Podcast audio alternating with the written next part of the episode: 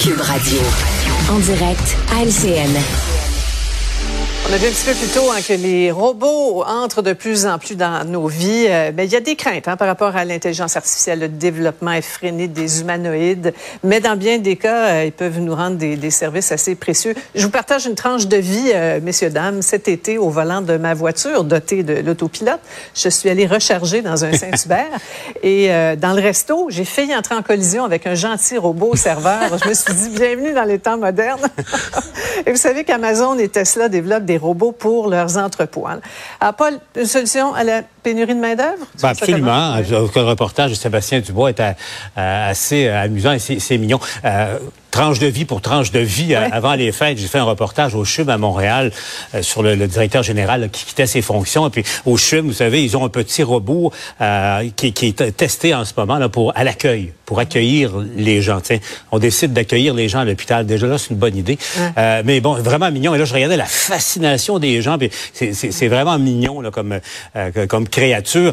Petit problème, pendant le tournage, le robot est tombé en panne. Voulez-vous, c'était pas arrangé avec le gars des vues. Mais évidemment, évidemment, la technologie va, va, évoluer. Mais je me dis une chose, bon, dans, dans des cas comme, par exemple, euh, servir des repas ou des, des tâches comme celle-là où la pénurie de main-d'œuvre fait mal, mais pourquoi pas? Puis euh, l'important, c'est de, de, servir les personnes âgées euh, ou d'accueillir les gens à, mhm. à l'hôpital, pourquoi pas? Mais évidemment, il y a, l'autre versant de la médaille qui, qui est peut-être un peu plus épeurant cependant. Oui, oui, les humanoïdes notamment, là, qui ont des, maintenant des quotients intellectuels de 155 ans à, à 5 de celui d'Einstein. Ou des, des, des lectrices de nouvelles robots, par exemple exemple. Ou, des, ou, des, analystes robots. Oui, voilà. Ça va être drôlement ennuyeux, ça. Un mot là-dessus, Emmanuel?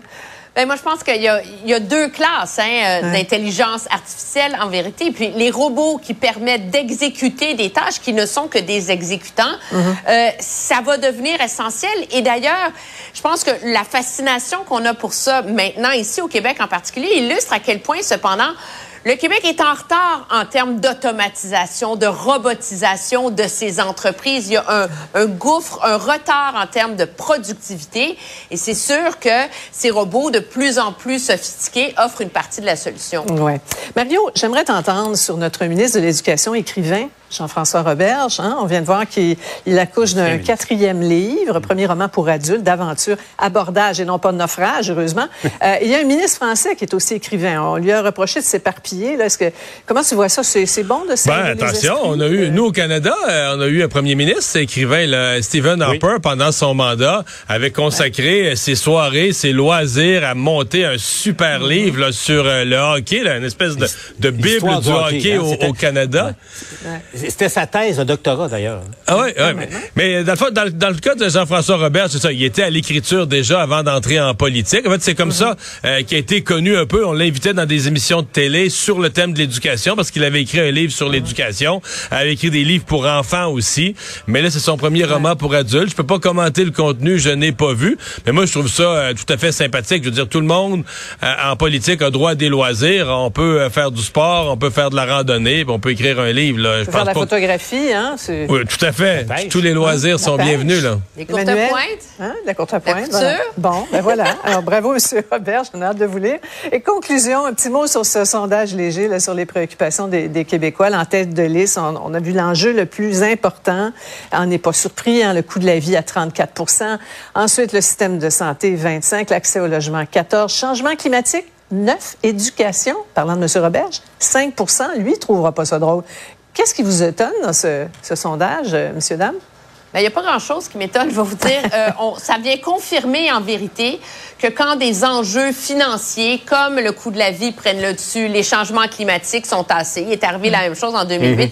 Sophie, il y a 7 millions de Canadiens qui ne réussissent pas à se, mourir, à se nourrir adéquatement. Mm. Et 42% d'entre eux sont dans une situation financière plus précaire qu'à la même date l'an hmm. dernier. C'est viscéral pour beaucoup d'électeurs, cet enjeu-là. C'est leur capacité de vivre leur vie, de nourrir hmm. leurs enfants. C'est ça, c'est de la survie, Paul. Mais, mais, ça rattrape. La hausse des taux d'intérêt, ça rattrape à peu près tout le monde au hmm. pays maintenant.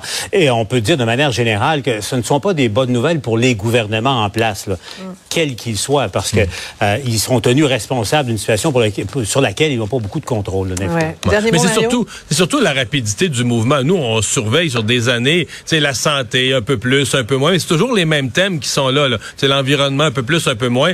C'est que le coût de la vie, c'était même pas dans les tableaux.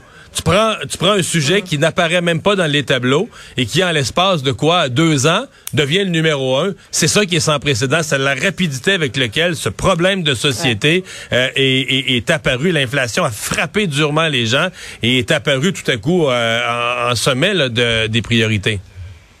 Voilà. Et voyez, l'intelligence artificielle m'a précédé. C'est écrit en bas, les résultats demain dans le journal.